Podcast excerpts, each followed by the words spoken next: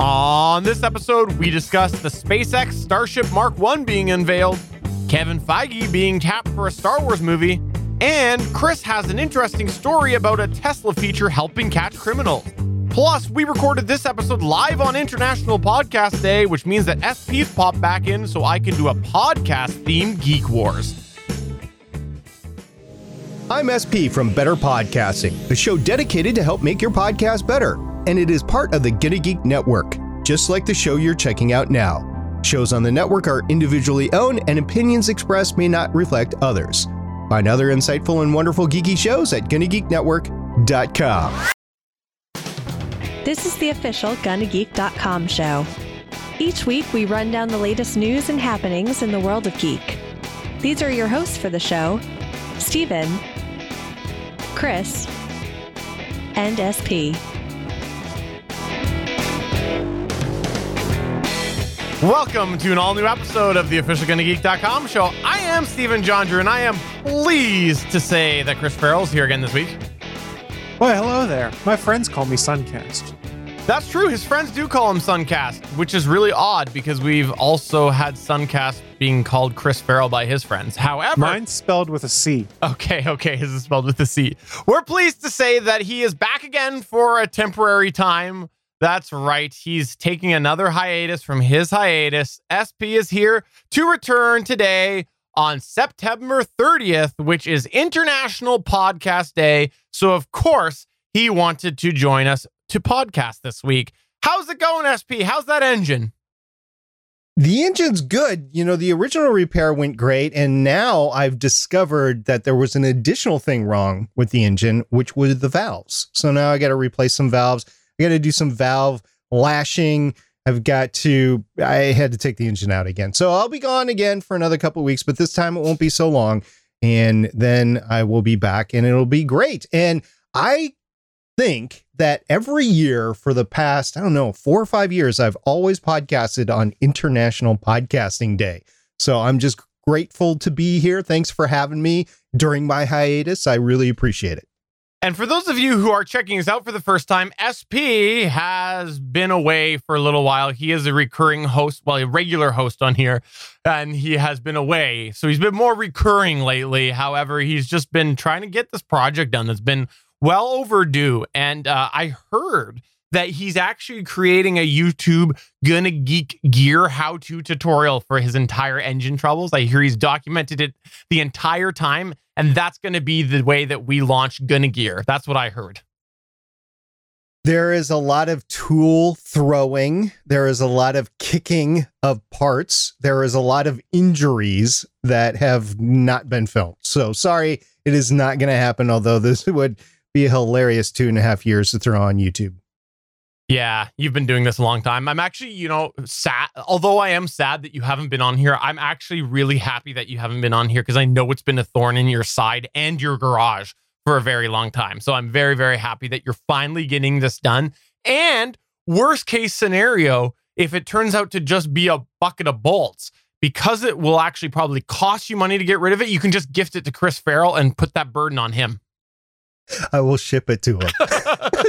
Just put it in his driveway. I will deny it. I will not sign for it. You won't be at home and it will be no signature required. Just dumped in your driveway. Non movable, too.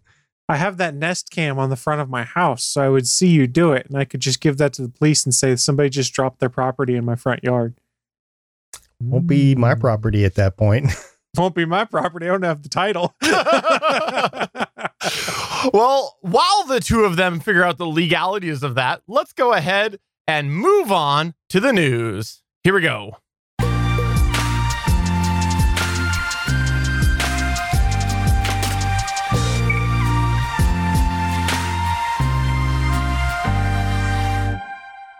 It's been a while since we've had like some true space news on this show because whenever Chris Ferrell and I try to do space news, we usually end up making jokes that are inappropriate. And so we just stopped doing it altogether. So, SP, I look forward to you giving us news this week, but I want you to do it like three times as well as you usually would because you've been away so long. So while you talk about SpaceX, I want you to talk really just more like SpaceXXX. Yeah, that's not going to happen, Stephen. But what is going to happen is we're going to talk about SpaceX. I want to enunciate, though, a lot has happened in space news since I was last on the show. And unfortunately, we might catch some of it on the backside, but this was a big announcement in of itself. And I'm glad I'm here this week to cover it. Basically, Elon Musk unveiled the SpaceX Starship Mark 1 last weekend. He streamed it Saturday night. So if you happen to be watching American college football, you missed it, but it is on YouTube, the whole hour and 25 minutes, which includes a, I don't know, 15 minute break in the middle where they went transition from the actual announcement to which it was a lot like you know when you it's not like a ted talk it wasn't like that at all but it was kind of like an announcement with the new iphones or the google phones or whatever and it was good. He just he wasn't polished when he was up there. He was like a regular guy that was talking, which was great, and he had a lot to say on the top of his head. But in any case, there was a great article on space.com by Tariq Malik, who I actually got to see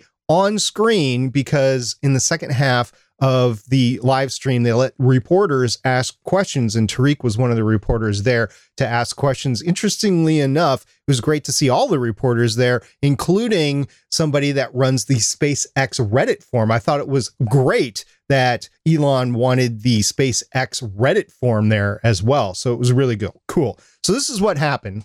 Elon Musk now has a Starship, and one day he expects it will help SpaceX reach other worlds. So he stood beneath the towering Starship Mark 1, which is a prototype for SpaceX's massive reusable launch system. Elon Musk laid out his plans for international interplanetary travel at the company's South Texas test site on Saturday, September 28th, which was the 11th anniversary of the first successful orbital launch of SpaceX's first rocket, the Falcon 1. Now, this new version of the Starship and its super heavy boosters will be able to carry up to 100 people to the moon, Mars, or any other destinations in space or around Earth, he said. It will eventually stand at 387 feet, which is 118 meters tall, and be completely 100% reusable, except for the fuel, with quick turnarounds of about a day, he was talking about. This is the rocket that will launch the billionaire Japanese entrepreneur and a handful of artists on a trip around the moon in the early 2020s. Quote, this is, I think, the most inspiring thing I have ever seen, unquote. That was from Elon Musk as he was standing underneath the Starship. And he also went ahead and said this quote, this is the fastest path to a self sustaining city on Mars, unquote. And with the design nailed down, SpaceX plans to move fast. And he went on to say, quote, this is going to sound totally nuts, but I think we want to reach orbit in less than six months, provided the rate of design improvement and manufacturing improvement continues to be exponential. I think that is accurate to within a few months, unquote. This was very inspiring.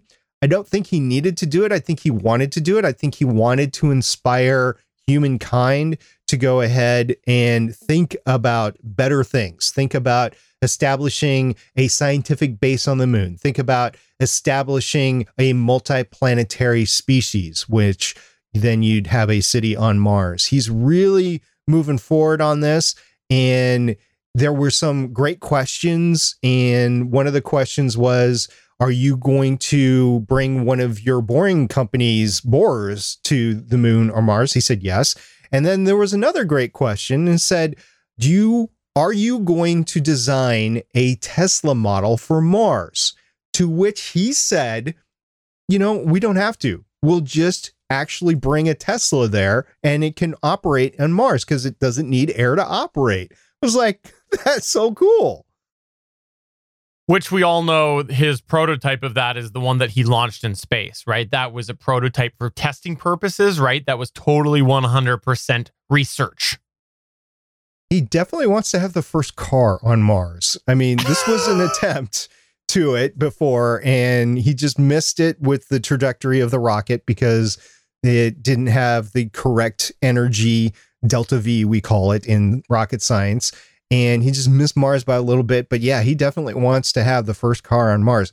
Now, I say that he wasn't expecting to soft land the car on Mars. He wanted the car to, you know, crash land on Mars. But why wouldn't we count the uh the rovers as a car? I think they're a car. If they're designed to be driven or transport a human, then they would, but none of them are. Well, the, the thing is, though, why are we specifying a human? Because the Martian aliens are obviously a lot smaller than us and they could easily ride on the rovers. Thus, they are a car.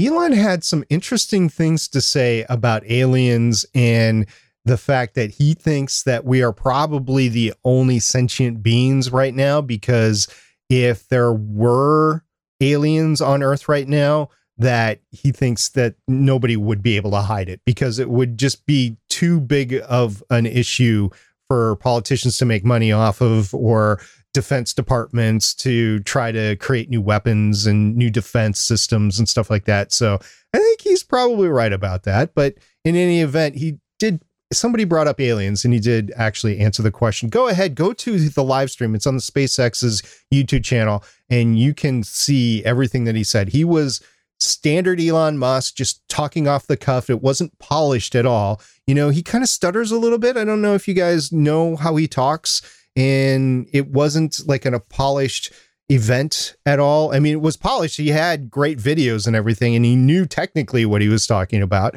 but he was just another guy up there. It was great. Chris Ferrell, let me ask you this, mister.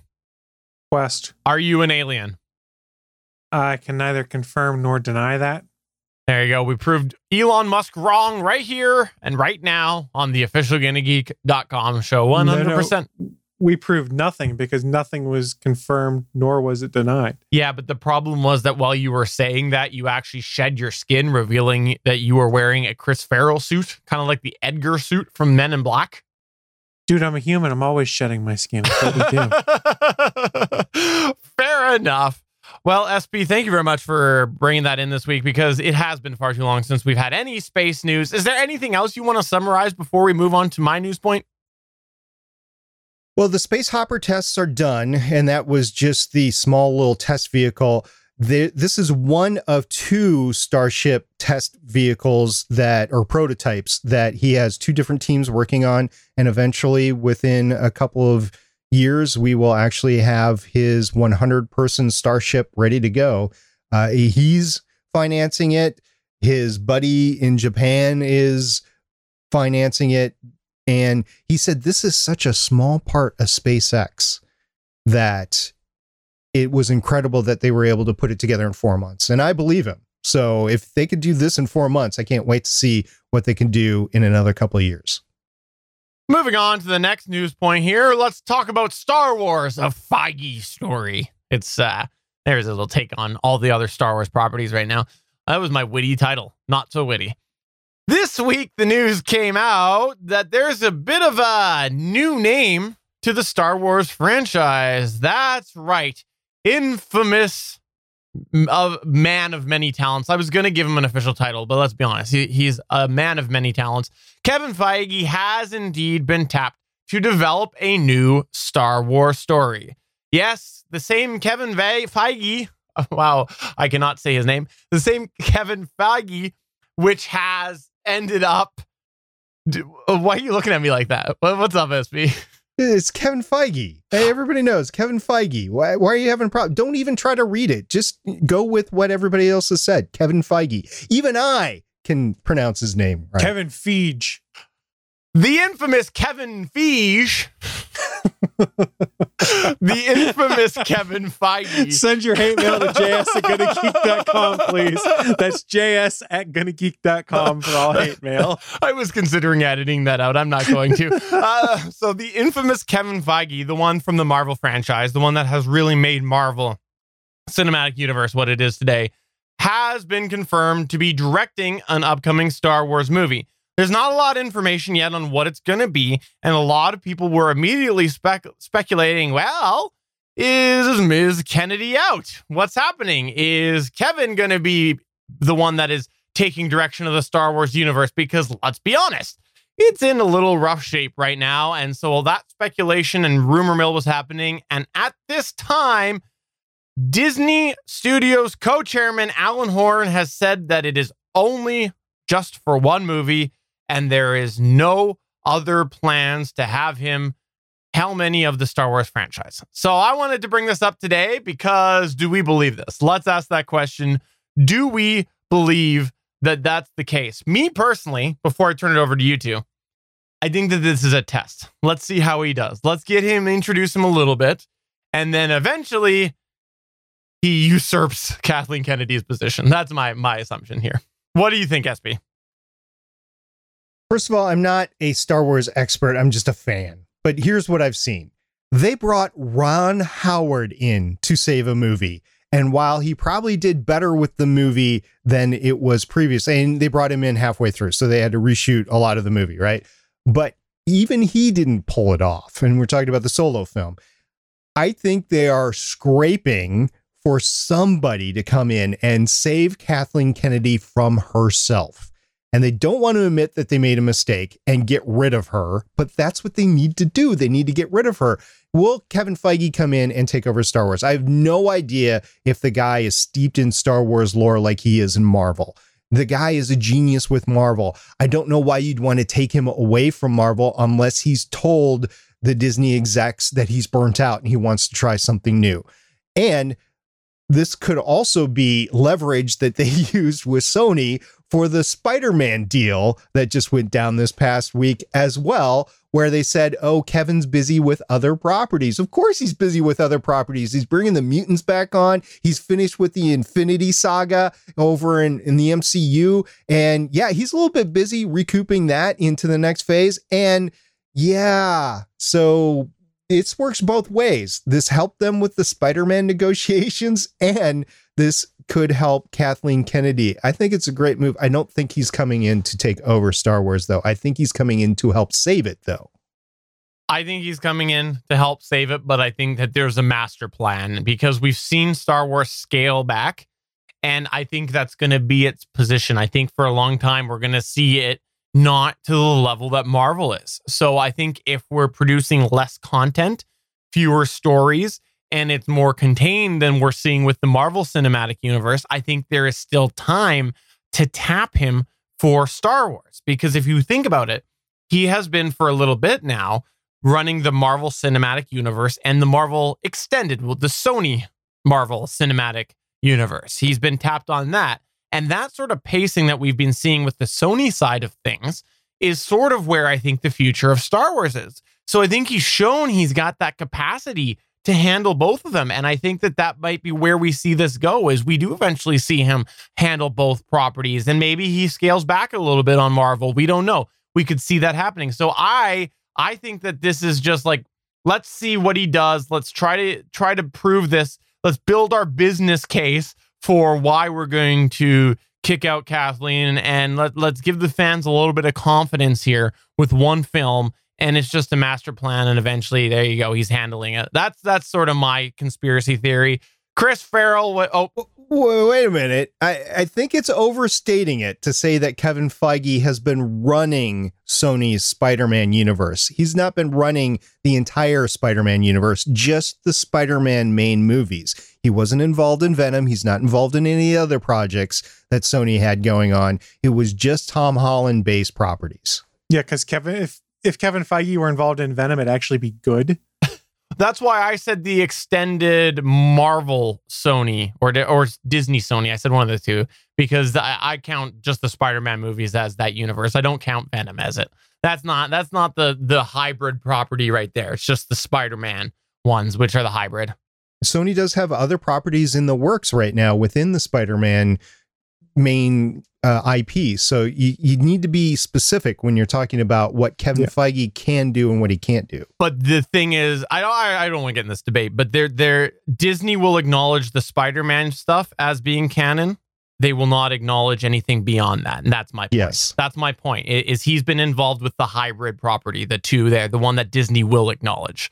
That's but why. It's di- It's different in saying that he could take over the entire Star Wars extended universe. When you when uh, uh, when you look at what has been produced with the Spider-Man films, the individual Spider-Man films, I think that you absolutely can consider that as an even direction for where Star Wars is going because there's been a couple of movies, there's been a couple of movies and it's been in the same pacing as the last couple of Star Wars. So I think the pacing lines up.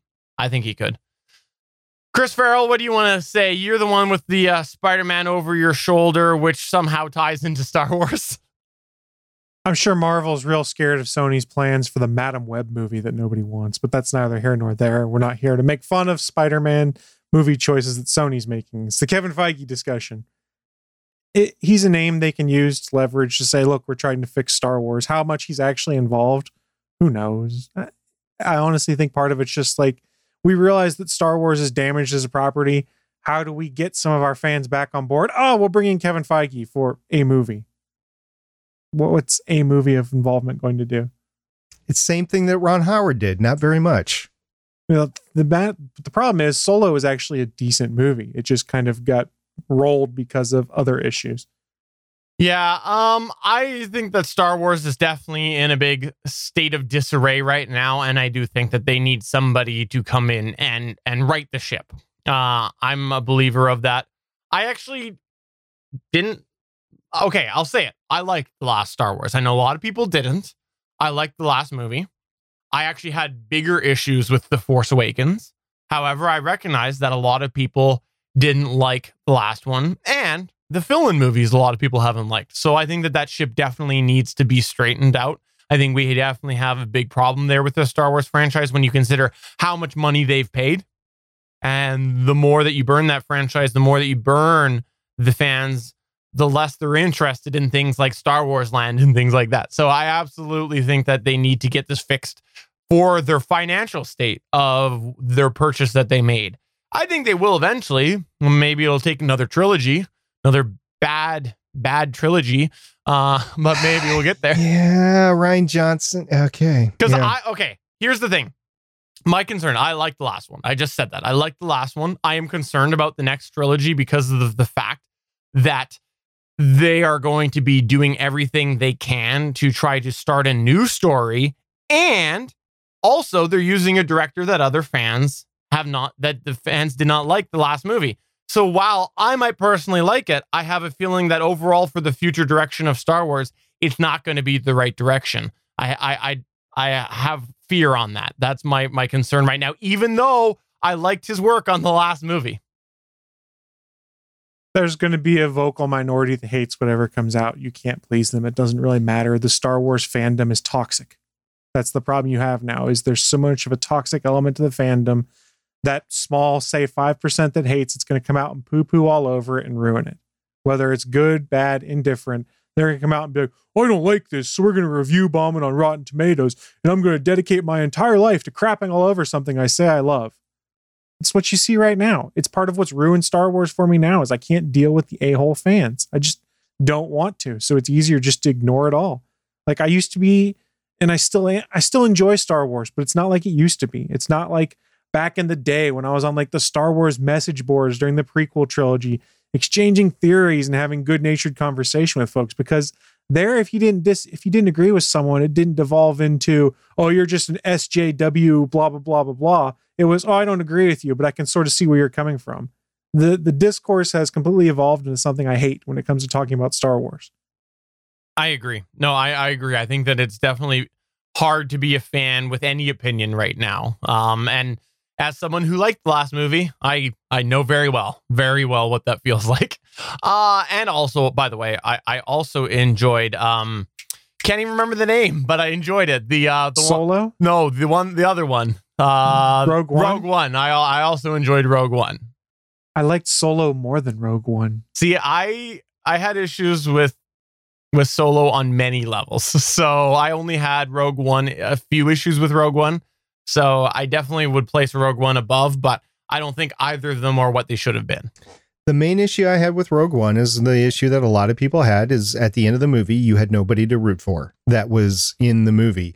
And it was a story that everybody knew was probably going to happen is that there was going to be a lot of deaths in it. And yeah, there was. And this goes back to the very first movie that we saw, A New Hope. And uh, they're danged if they did, danged if they didn't there. Aside from that, it was a pretty good movie. I just have no desire to watch it again. No one to root for. There was the Dark Lord of the Sith who just came in there and wrecked face. That's who I was rooting for at the end. yeah. Not going to root for him at any point in time. I know he's a fan favorite, but no. See, that explains why we don't have a lot of people watching and listening to this show because there's nobody on this show to root for. that explains it. Uh, before we go to our next one, I was running a poll on Geeks.live asking if people thought that Star Wars was salvageable. 25% said yes, 50% said no. And uh, oh, it changed. Uh, 20% said, I think it's doing great as it is. So 20% said yes, 60% said no, 20% said they think it's doing great as it is. So there you go. There you go. That is uh, our chat room at Geeks Live when we record this live on Mondays at 8 p 8:45 p.m. Eastern Time. They don't like Star Wars apparently. Chris Ferrell, what's going on with the Sentry mode on Teslas? Why are you talking about this today? So it's interesting, and I fully admit I lurk on the Tesla subreddits and a few other places because the vehicles fascinate me. There, I'm not in a position where it's really tenable for me to own a Tesla where I live because hey, it snows here, it gets really cold, and reduced battery life is kind of a problem for someone who has a 70 mile commute each day. You don't want to have to be a slave to charging all the time. But neither here nor there. I do like to see some of the cool stuff that comes out because whether you're a fan of electric vehicles or not, the tech that comes in Tesla vehicles, it's mighty cool. And just recently, like within the last six, 12 months or so, they unveiled a feature called Sentry Mode on Teslas. Now, if you're not aware, a Tesla vehicle has a buttload of cameras all around it so that it can watch cars around you, use its autopilot features. Well, they've put an update in place so that all of those cameras can be turned on in a Sentry mode. And if you have a USB thumb drive plugged into your center console, you can basically record everything around your vehicle. So, say someone bumps your vehicle or backs into the rear end of your vehicle, you have footage of all of it. You can take it directly to the police. You can say, hey, here's what happened. And originally, what it was brought in the case for was more safety like that, but also there were a rash of break ins in California where people were having the backs of their Teslas broken open so people could try and steal stuff out of the back seat. Sentry mode was kind of a way to try and keep them from doing, or at least catch those that did. But it's kind of gotten a second life now of people watching people deface other people's Teslas. And yeah, it's really kind of a bummer. So there's an example right now. A, a Tesla Model 3 owner by the name of Alan Tweedy, who lives in Broomfield, Colorado, he parked his car at a local school to watch his daughter's soccer game that weekend and he engaged Sentry mode. When he came back to his car, he came back and saw a giant scratch down the side of his car. On Twitter, he said you could feel down to the bare metal and see it scratched all the way through the paint. He pulled up Sentry mode on his car, saw there was an event recorded on it, reviewed the footage, and then just witnessed a woman keying the crap out of his car. No idea why anything like that, but he took the video on Sentry mode, put it up on Facebook. It's been seen over 100,000 times and they're trying to find the woman who did it. It's even been picked up by the local CBS station in his area where they interviewed him and asked about it. And he said, It really speaks the level of anger for a crime like this that so many people are willing to spread it and share the word and try to help us find it because nobody likes this. This is my car, but it could be yours next. What is interesting is the Broomfield police said these types of crimes are generally very difficult to investigate. But with Tesla's Sentry Mode video, they have a shot at finding the vandal. And if you go watch the video they have there, you can see this woman's face. You can see that she just walks up and keys the hell out of this car for no good reason other than the fact it's a Tesla. There's a lot of hate for some people towards electric cars that I don't understand, but Sentry mode, kind of a cool feature to find people who want to vandalize your car or just find someone who backs into your car. And I kind of wish I had the feature on one of my vehicles now, but yeah, I, I have a backup camera and that's it. So I don't have cool things like this. I'm glad that Sentry Mode does exist so that you can find people like this who just want to willfully destroy your property and hopefully get justice through the law. Does it have a night mode? I don't know. I would assume to some extent that it does because these are the same cameras it uses for doing autopilot when you're driving on the interstate and things like that. Huh. Yeah, I got to look into this, but you know, I think that this is definitely something that um it's neat tech to have. I can't wait for this person to get busted because I completely speculate that the person's going to um, end up saying that they just didn't like electric vehicles or some stupid thing like that. Because I always think back to your icing, your icing Mhm. news thing. Okay, it's probably something stupid like this. Um, but cameras on cars during parking lot situations is not a new thing. There's been uh, a few different stories that are have come out because of the whole concept of dash cams and things like that. But this one's getting elevated, I think, because it's a Tesla and it's built right in, which which is cool. Yes. I think it's cool though. I, I do No. think it's cool. Now there is a wholesome aspect to this that you sometimes see on the subreddit where there's just videos people post of, hey, I guess this guy liked my car because you'll see someone walking by and the Sentry mode will pick it up because they get close enough to the car and like they double take and they start like drooling over the Tesla and you kind of get those wholesome moments where people are like, hey, this guy really thinks Teslas are kind of interesting and you kind of have fun with people drooling over a Tesla versus someone, you know, keying it just because it's an electric car or trying to open the doors because they feel like, hey, I can look at this person's electric car even though it's not mine. I- I- It's interesting. I like the wholesome aspect of it more because it's kind of fun. And I know at least where I live right now, it's still kind of a novelty novelty to see a Tesla a lot of the time. I see a few here and there, but anytime I'm walking through a parking lot, if I see one, I kind of double take a second and I might kind of look over and be like, yeah, that's a Tesla. And like take a couple steps over in that direction and smile a little bit because I have an interest in them. I'm an enthusiast despite not owning one. So from that perspective, I enjoy seeing the Sentry Mode videos much more than I enjoy uh, seeing people trying to damage other people's property. Uh, I'm glad though that you brought this up because it just makes me think about things the next time that I want to um quote drool end quote on a Tesla because uh, I don't really want that on the internet if you know what I mean. Oh my. I know. I I, I really like them. I like them a lot. Moving on to our extra extra here. Chris Ferrell, you've dug up something that we've talked a little bit about here before, and I'm so excited for you to run through this list. Right. So we have talked about before YouTube TV. I did a whole in depth Chris Taps That app segment on it. And I said one of the glaring weaknesses at that time is there was not an official version of YouTube TV uh, available on the Amazon Fire devices. Well, today, i.e., when I was at work at 10 o'clock this morning and got a notification on my phone, I was informed that YouTube TV has officially arrived on Amazon Fire devices.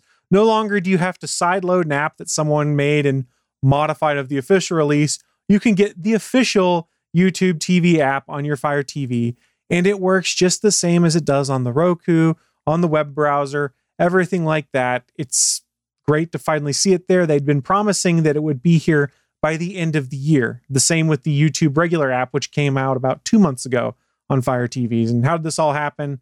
We talked about before that Amazon and Google had kind of been in a spat for a while because they didn't want to sell each other's devices, provide access to libraries and apps that were unique to each other, and they kind of settled up, made their put their differences aside, and made a commitment that YouTube slash Google apps would be coming to Fire TV. This was the last big one, and I, for one, was excited to get it here. Uh, if you do have a Fire TV device, bear in mind that the Google service is not compatible with first generation Fire TV sticks or Fire TV boxes, but everything else, that means the second gen stick, the 4K stick, both first and second gen cubes, the second gen and third gen Fire TV devices, and a Fire TV smart TVs from Toshiba, Insignia, Element, and Westinghouse are all compatible with YouTube TV. So if you were a cord cutter making use of the YouTube TV service and you were built on a house of Fire TVs, you no longer have to have a side loaded app. You can have the official one that is updated on a more frequent basis.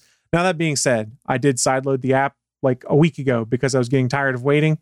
And the sideload version that you could put on there was really solid. I only had it crap out on me once, and it pretty much just felt like someone had ported the Android version over, and it was remarkably stable. This version I put on this afternoon. I've used it for a whopping 30 minutes, was in the kitchen this evening cooking. No problems whatsoever. It seems stable, and I'm glad that YouTube TV is available on pretty much any streaming device that you want now.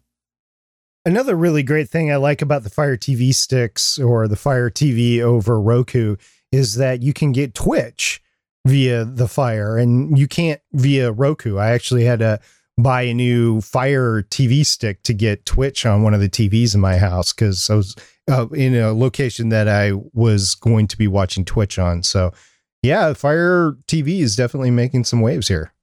You know, I've got a Fire Stick 4K. Uh, I'm a big advocate for skipping over the basic and going to the 4K. It's zippier. I'm v- much happier with the 4K than I ever was with the basic, and I don't have a 4K TV. The thing is, though, th- I kind of feel like you still sometimes can't totally get away with some away from some of these other devices. I've had sitting here for a while. I got a really good deal last year at Christmas time on a Roku Ultra and because you guys have been talking about it, it's been sitting here. And I I started to stream a bit of NFL through a service. Um, I think it's DAZN. Yeah, that's DAZN. And I'm like, you know, this is weird. It looks clear on my phone. It looks clear on my computer. It, it doesn't look as clear on my 4K Fire Stick. So I'm like, Let, us fire open the Roku, and I did that, and I set it all up and everything, and it was clear on the Roku. However, like you say, the Fire Stick has Twitch on it. Um, there's also I've noticed some clarity differences as well in favor of the Fire Stick. So it's like I guess I could just have not gone to the Roku and just been happy with what I had on the Fire Stick because honestly, the Fire Stick has worked well for everything that I've wanted to do with it, except for that little bit of quality difference. But it's kind of frustrating to me that not all these apps are created equal for all of these services and sometimes you have to have multiple if you do want that higher quality. I've noticed that with Netflix as well. I've noticed that that uh, the Netflix quality is better on some devices than others. Well, do you want me to blaspheme right in front of you, Stephen? Absolutely. I found I cut I cut the cord. I have a variety of different streaming devices. I found the one that generally has the best picture quality. It's my Apple TV 4K. I was going to say the Apple TV was actually the Netflix actually looked better mm-hmm. um, on my third gen Apple TV than yeah. it does on my Fire Stick 4K. The Apple TV 4K has horsepower to spare. And from a cord cutter perspective and a home theater perspective, it does 4K HDR, Dolby Atmos, Dolby Vision, and a few other things. And it it's never struggled when it comes to any of the apps I run. It's never really hung anything like that. I am surprised at how well Apple TV 4K works for me. That being said, I also have a Roku Premiere Plus, and the Roku Premiere Plus has been pretty rock solid for me, other than there was one app, I can't remember what it was, that just kept crashing on me all the time. And I found out it's because I had to reinstall it for some reason. I should clarify, by the way, I don't think that I've actually done a test with Netflix on Apple TV and my Fire Stick 4K. I know it looked better than the basic, so I, I don't know that that was actually to do with the 4K. So I should I should do that assessment and, and get back on that. You mentioned the Apple TV 4K, Chris are I, I haven't investigated it because I've been in, uh, totally into the Roku architecture in my house. Is there some things that you can't get on Apple TV anymore, or did they make all the appropriate deals now? The only thing I've had an issue with is I don't believe there's an official Twitch app, but I just Chromecast it onto my TV when I want to watch Twitch stuff okay. because the TV has Android TV built into it. From my perspective, why I made the uh, Roku, excuse me, the Apple TV my primary streaming box is even if you have a cable subscription like I had through Comcast, you don't necessarily have access to streaming apps like, say, the Fox Sports and things like that for all of those devices. They don't make deals for, say, Android TV on some of those things. So, like if you're running an Android TV box, you might not have access to, I think it was Cooking Channel, Food Network, and History Channel, for instance.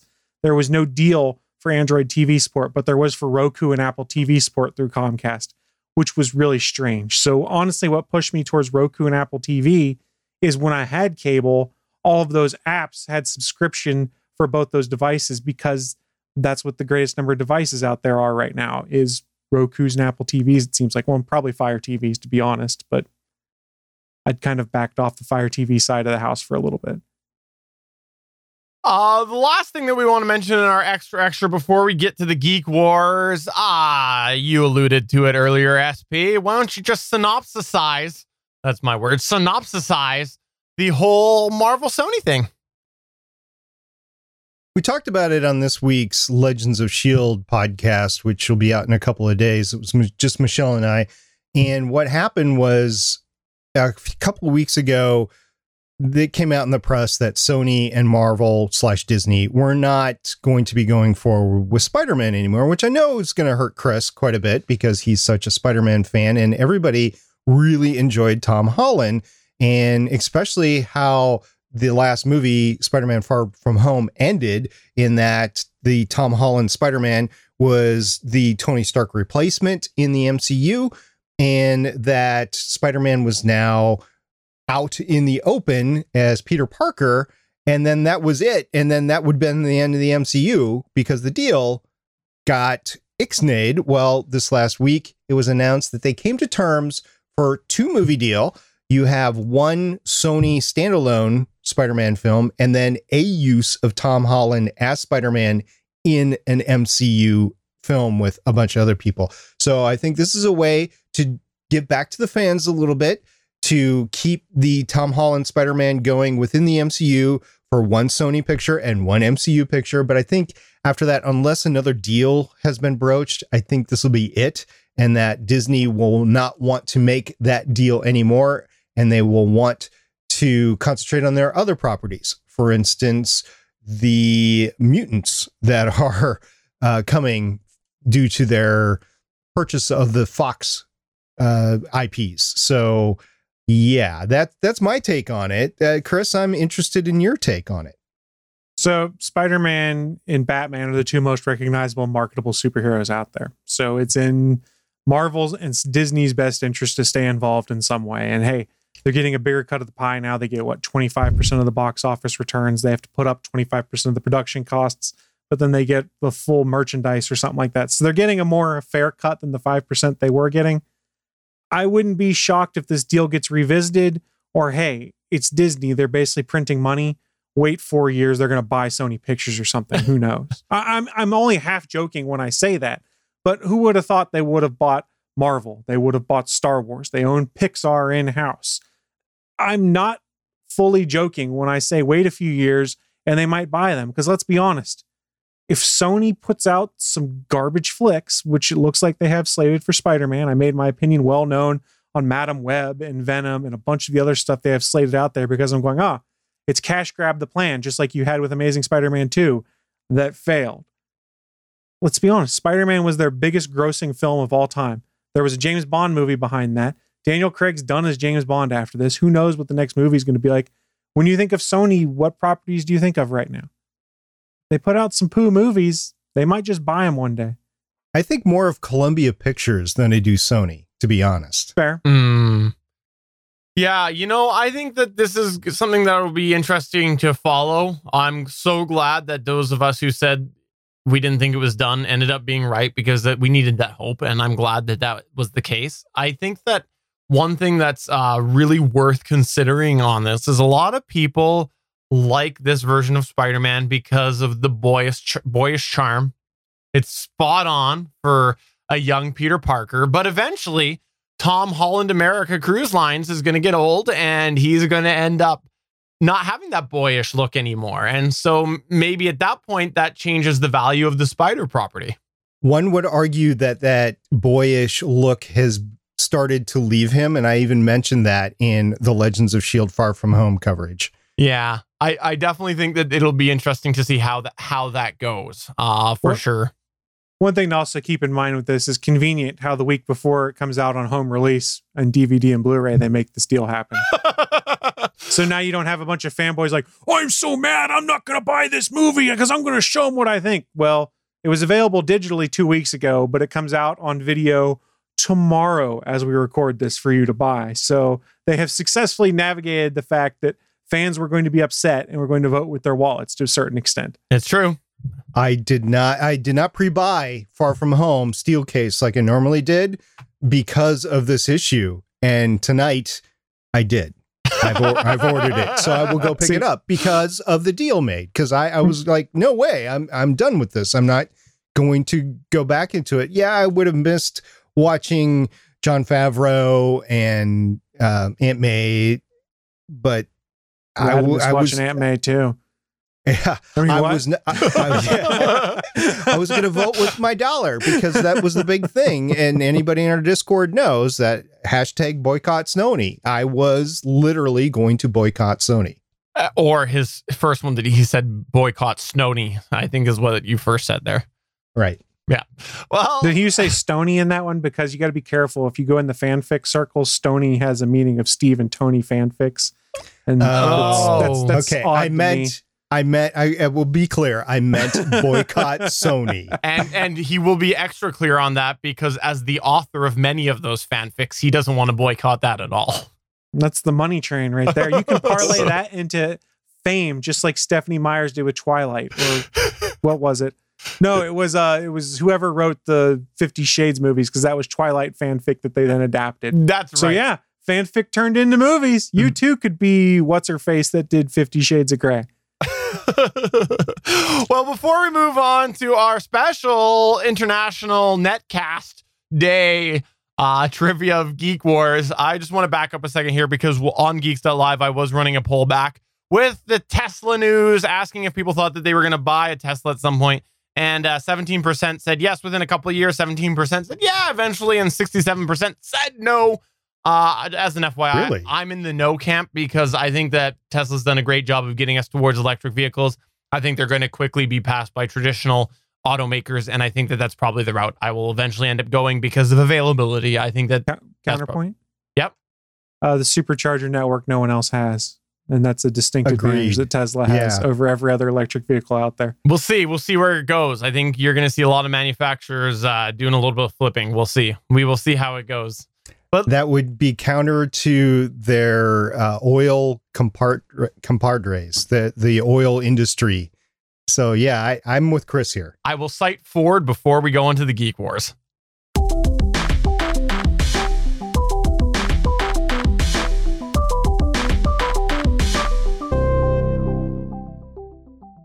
It's time for another edition of Geek Wars. This is the segment where I ask some trivia to these guys, and this time it's all podcast related ish.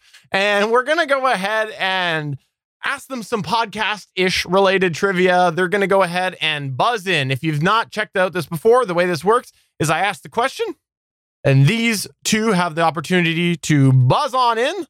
They will buzz in saying their name, Their name. and I will go ahead and see. It never gets old. I actually got old a very long time ago, but they will go ahead and answer. And if they get it wrong, the other person has a chance to answer as well and steal the points as we go through. There are some different some different questions where you might have the opportunity to get a few extra points. And at the end, we will either have a win or a tie because we have a habit of tying here on the official GonnaGeek.com show. Like we did last time, as I go through this, there will be a live poll at Geeks.live, which is one of the reasons why you want to go ahead and join us while we record live because you can participate as well. Chris and SP, are you ready to find out which of you know more about podcasting ish trivia? I already know the answer to that. Yeah, it's Chris. Yeah. it's SP. All right. So, question number one When did Apple officially add podcast support to iTunes? Was it A, December 2004? B, June of 2005? C, September 2005? Or D, January of 2006? Chris, Chris Ferrell, what would you like to say? the first option that was December of 2004, correct? That is incorrect. SP, would you like Oh. to steal? I would, and I can't remember the option. I think it's B. It was June 2005. That's going to go ahead and put SP at one. Way to go, SP. You are at one. All right. Thank you. Question. Count on the board. He's got a point on the board. And by the way, for those of you who are playing along right now at Geeks Live, just go ahead and put your answer in there, and we'll go ahead and see whether or not you get it right. The next one that we've got here is which of these is not a Smodcast podcast? Is it A, Fat Man Beyond, B, Hollywood Babylon, C, Talk Salad and Scrambled Eggs, or D, Kevin and Jay Get Old? Uh, Chris, Chris Ferrell, which is it? C. Which is? Hawk salad and scrambled eggs. That is incorrect. Ooh. That is incorrect. There needs to be a different option on there then. Uh, I'll try B. You wanna you wanna say B? Why do you want to say B? It's not D. I don't think it's A. Why don't you think it's D? Because I think I've heard of a podcast as that name. That's a Oh, smodcast. I know what you just did, you tricky son of a Oh. bitch. I know what you just did to me. They're both incorrect, and I will let Chris Ferrell say what the answer is. What is the answer? It's the last one because it's Jay and Silent Bob Get Old It is is the name of the absolutely podcast. Jay and Silent Bob get old, and uh, Whatever. talk. I didn't know talk salad and scrambled eggs was a thing. So no, he made a joke about it. I didn't think he actually did it. yeah, I like it. I love it. It's a Frasier rewatch, rewatch podcast. I'm looking. I'm gonna look it up. I just came across this today, and I I love the concept of that. I think that that's that sounds really fun. Oh, especially since the dad's dead now, right? He passed away a couple years ago. He did. think so. Yeah. And I apologize for cursing earlier, Stephen. I didn't mean to call you a tricky SOB. So the next one that we've got here, I occasionally on this show wear a shirt that is podcast base based. There are different icons on there. There are five different icons with different slogans. Name three of the icons and only name three of what the sorry what, what the text says and do not say the other ones because the other person has a chance to pick up some points as well. One point for each. Go ahead. So that that shirt that I sometimes wear, it's got three different podcast related icons with sayings under it. What exactly are those sayings? I've also posted it to my social media. I've also talked about it on my podcast. I've had it on Facebook. It just showed up as a memory the other day for me. You know, the flaw here is Stephen thinks we pay attention to him. SP. it is a flaw. Would, would anybody like to take a gamble here? Because it's one point each. One point each. Eat, sleep, and breathe, Chris. Chris, what is it? Eat, sleep, breathe. That is incorrect. Hmm. SP? I thought it was like edit, record. Um, I don't know if publish is one, but I, I think it is. What's your answer? Give me your answer. What's your official answer? Those would be my answer. Which puts Chris or SP at four. That is absolutely correct. It is prep, record, edit, publish, repeat. So there you go. Uh, and by the way, at the live chat, we had somebody answer correctly to the question Ooh, as well. nice. Uh, moving on to the next one here. Audacity is a editor that many podcasters use. It was created by two students of at which institution? A. Harvard, B. Carnegie Mellon, C. Stanford, or D. Nanyang Tech. Which one is it? So A. Harvard, B. Carnegie Mellon, C. Chris. Dan- Stanford, D. Nanyang Tech. Chris, what one were you going to say? Carnegie Mellon. Chris is getting on the point or on the board there, getting that correct with one. Way to go, Chris Way Ferrell. to, way to quickly Google that. How can I Google it? My hands are right here. All right, moving on to the next one here. What year did Apple introduce the Apple Podcast app to iOS? What year was it? Take a guess. It is a open field. There's no ABC or D on this one. Chris Ferrell. 2018. Chris said 2018 was when they introduced the Apple Podcast app. Oh, the actual app. Never mind. I thought we were talking the rebranding in iTunes. The Apple Podcast app. Uh, I'll give you another chance because I know that you got, you misunderstood that question. That's fine. I did. Uh, would you like to still ring in? I'm trying to think because I'm trying to remember when I downloaded it from my iPhone. Going once, going twice. SP, would you like to guess? Oh, Chris, what is? What are you gonna guess? 2010. 2010? That is incorrect. SP, would you like to guess? This is a tough one. I will, I will go with. I wanted to go with 2009, but the more I think about it, I'll probably go 2011. That is also incorrect. Okay. It was 2012. Oh, 2012. You should have given us a plus or minus on that one. That's all I'm saying. Moving on to the next one that we've got here. This was an interesting piece of trivia that I dug up here. In 2005, the United States Patent and Trademark Office rejected an application to trademark the term podcast. In the rejection, they cited the history of the term podcast from which of the following resources? A. Wikipedia, B. SoundCloud, C. Apple, or D. Dictionary.com. SP. Ooh. SP, what would you like to guess? Dictionary. That is incorrect. Chris Chris. Ferrell, would you like to take a ch- stab? Yes. Apple. That is incorrect.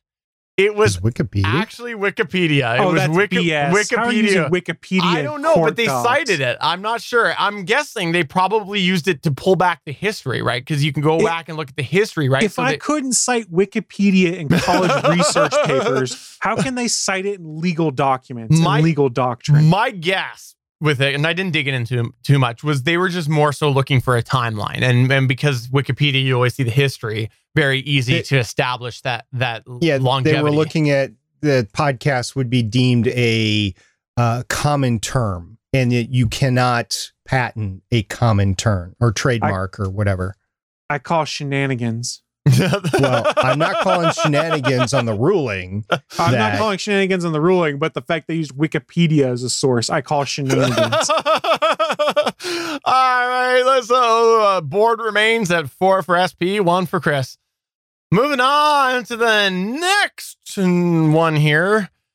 Famous podcaster turned host Chris Hardwick is known for Nerdist and for hosting the AMC Talking franchise. But what was the name of the NBC game show that he hosted? This one's the, the ish to podcasting trivia. Uh, I remember seeing him. Uh, he was so awkward up there too. Um, Going once, mm, going twice. it No was a really famous show a couple years ago. Okay, I will give you four options. Was it the cave, the wall, the tower, or talking game shows? I want to say it's the tower, but Tower. yeah. Okay, so you you both sang the tower. I'll give you each a point if you're right because you're both wrong. It was the That was wall. the Yeah. All right, remains the same. This one here is a really hard piece of trivia. Moving on to the next one that we've got here. In the Google Podcast official podcast requirements document, they recommend that you have which of the following tags within your main website's header. So within the header section of the HTML of your main website, are you supposed to have a brackets podcast tag, a bracket RSS tag, a brackets feed tag, or a brackets link tag within your header section of your main website? There you go. Get nice and geeky on that one. this is one been- that I brought up because it actually made the news, like it it made the podcast Yeah. circle news because it was something new that they were asking in relation to a podcast. Yeah, I've been on the web, the developer's website Yeah. several times, and I I want to say it's Link, but I I can't be hundred percent sure on that. Is that your guess? Yeah, You gotta say your name. guess. SP Link. that is absolutely correct. It is Link. It is Link, which puts you at five. So way to go, SP. Way to five. Don't worry, don't worry, Chris. There is still room for you to come back. Oh, I'm sure. This next one here could potentially be three points because it's a double question. Many podcasters turn to a service called Blab to dabble in live streaming when they wanted to do so. you had to do this. this this service, which many podcasters adopted for live video streaming, shuttered its doors in what year? But bonus two points if you can name the title of the post that announced its demise. So one point for the SP. year, two points for the post. SP, what would you like to guess? It- the year is 2016. Okay. That is correct. That puts you at six. And if I remember, my pal, my favorite person ever, Sean, he named the post on, I believe it was Medium. it was. It was. Blab is dead. Long live Blab. And then everybody says RIP Blab after that. That is absolutely correct, which puts you at eight. At eight. So there you go. Eight for SP, one for Chris.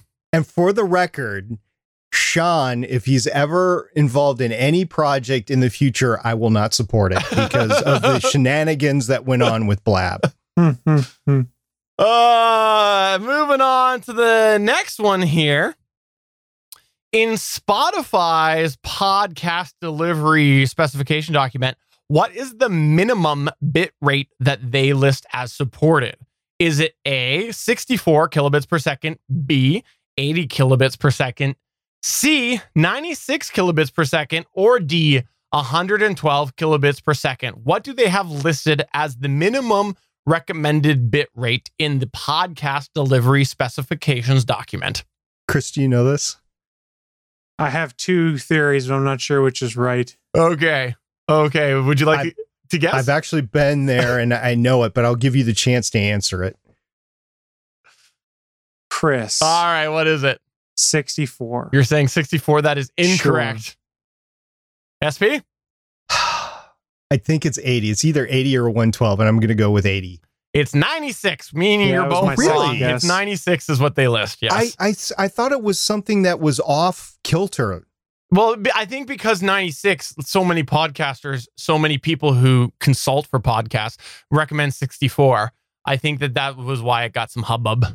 No, so they must have changed it because at one point I think it was something Ah, like 80. I just looked It at would- it today. So yeah, okay. it must have changed. But in any case, you're both incorrect. So, last question that we've got here is one that you could really, really take some points back here, Chris Ferrell. Oh, this is I'm one that you could take I'm back sure.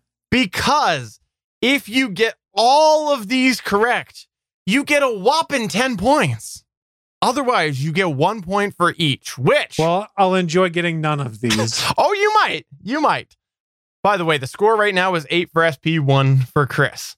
Are you ready? Because you gotta get ready to buzz in. I know you guys are both gonna want to mm-hmm. answer this oh, one. yeah. Are you I'm ready? all over it. Are you ready? The final question of today. Name, and remember, keep in mind, one point for each, 10 points if you get them all.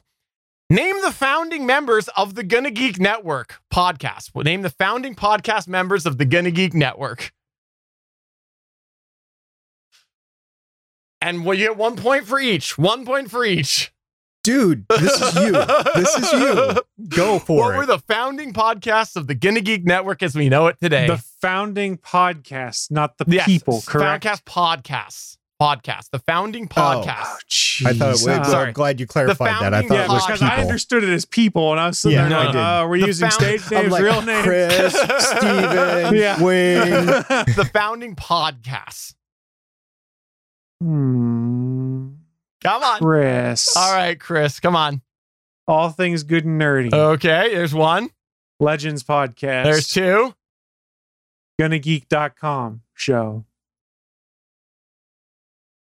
Give him that I'll, I'll give it to you. I'll give it to you. Okay. Uh, you want to go more obscure? We could say Y- y- Fanboy Buzz also. they were Consider we not. They like, were not. one- They were not though a founding member. So they were not. Okay.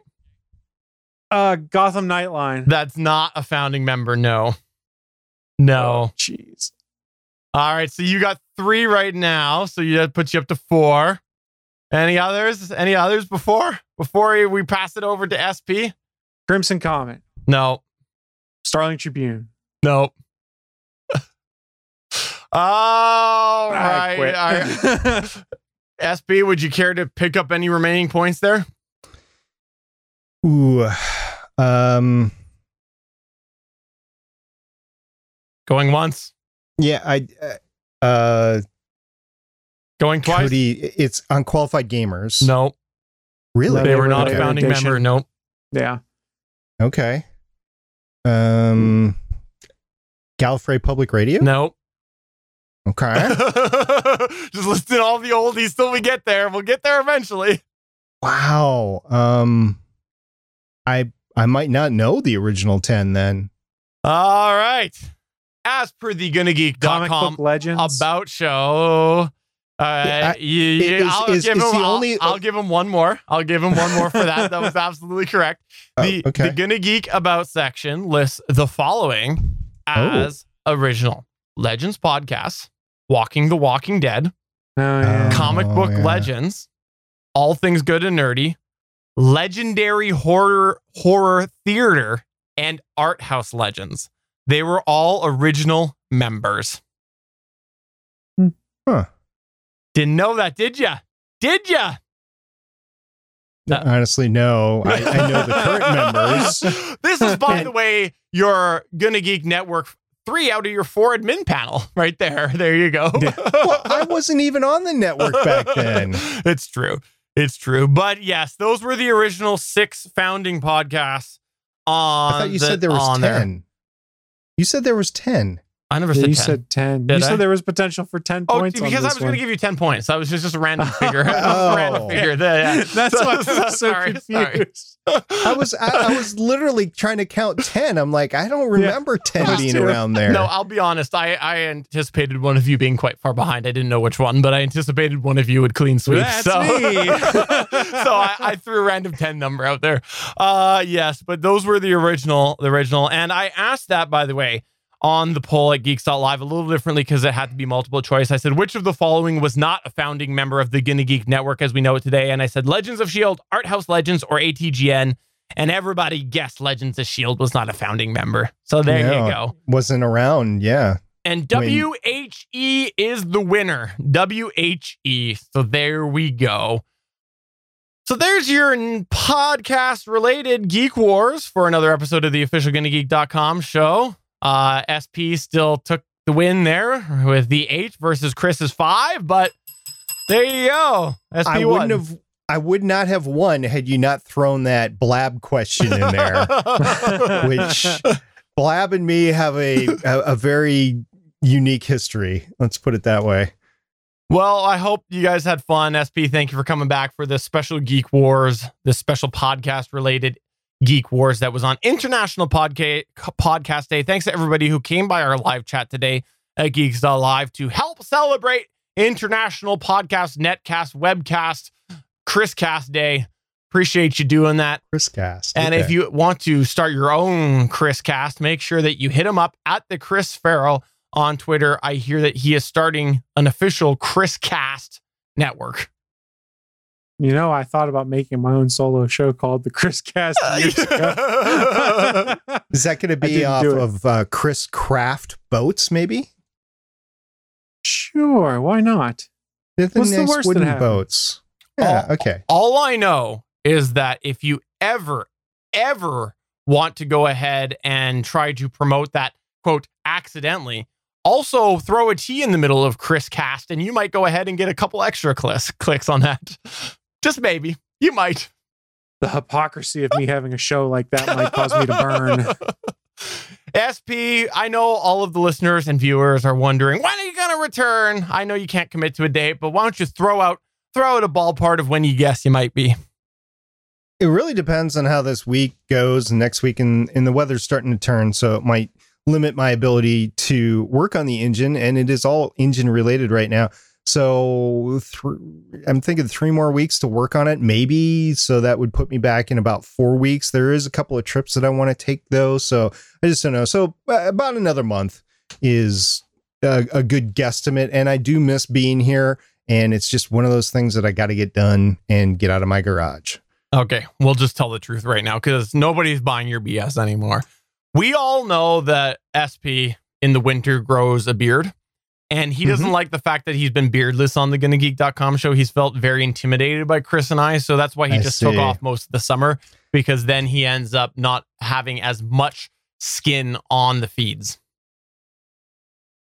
Tomorrow is October 1st. Grow It's going to be 90 degrees, but it's October 1st. well, I mean, it would be fine for the first couple of days. So. Chris Ferrell, is there anything that you'd like to plug or promote? Yes, I'd like to promote my new show, The Chris Cast, where we're got an extra T to it so Chris can burn in hell then for doing it. Chris Cast with an extra T. Perfect. So on that note, for episode 304 of the official GonnaGeek.com show, I'm Stephen Jondrew saying thanks for coming on by our live chat. You can always do that on Mondays at 8:45 p.m. Eastern. I got a new show. It's going to be great because Steven made me do it. And I'm Chris Ferrell, chriscast.com. Elon, you need some podcasters on that first trip for the Starship. Bye. Bye. It's not actually available. Don't go there. I don't know what it is. It's adult. It probably is. Don't go there.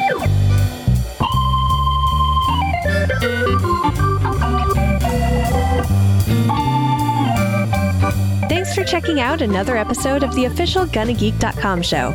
If you like the show, please give us a five star review in Apple Podcasts or a thumbs up on YouTube. You can always join us for our live recording sessions, which stream Mondays at 8:45 p.m. Eastern at www.geeks.live. And remember, you can find our full back catalog at gonnageek.com forward slash show. If you're itching for more geeky content, check out other shows on GonnaGeekNetwork.com. Voice work was by Emily Prokop of the Story Behind podcast. That's it for this episode. We hope to see you back again next week.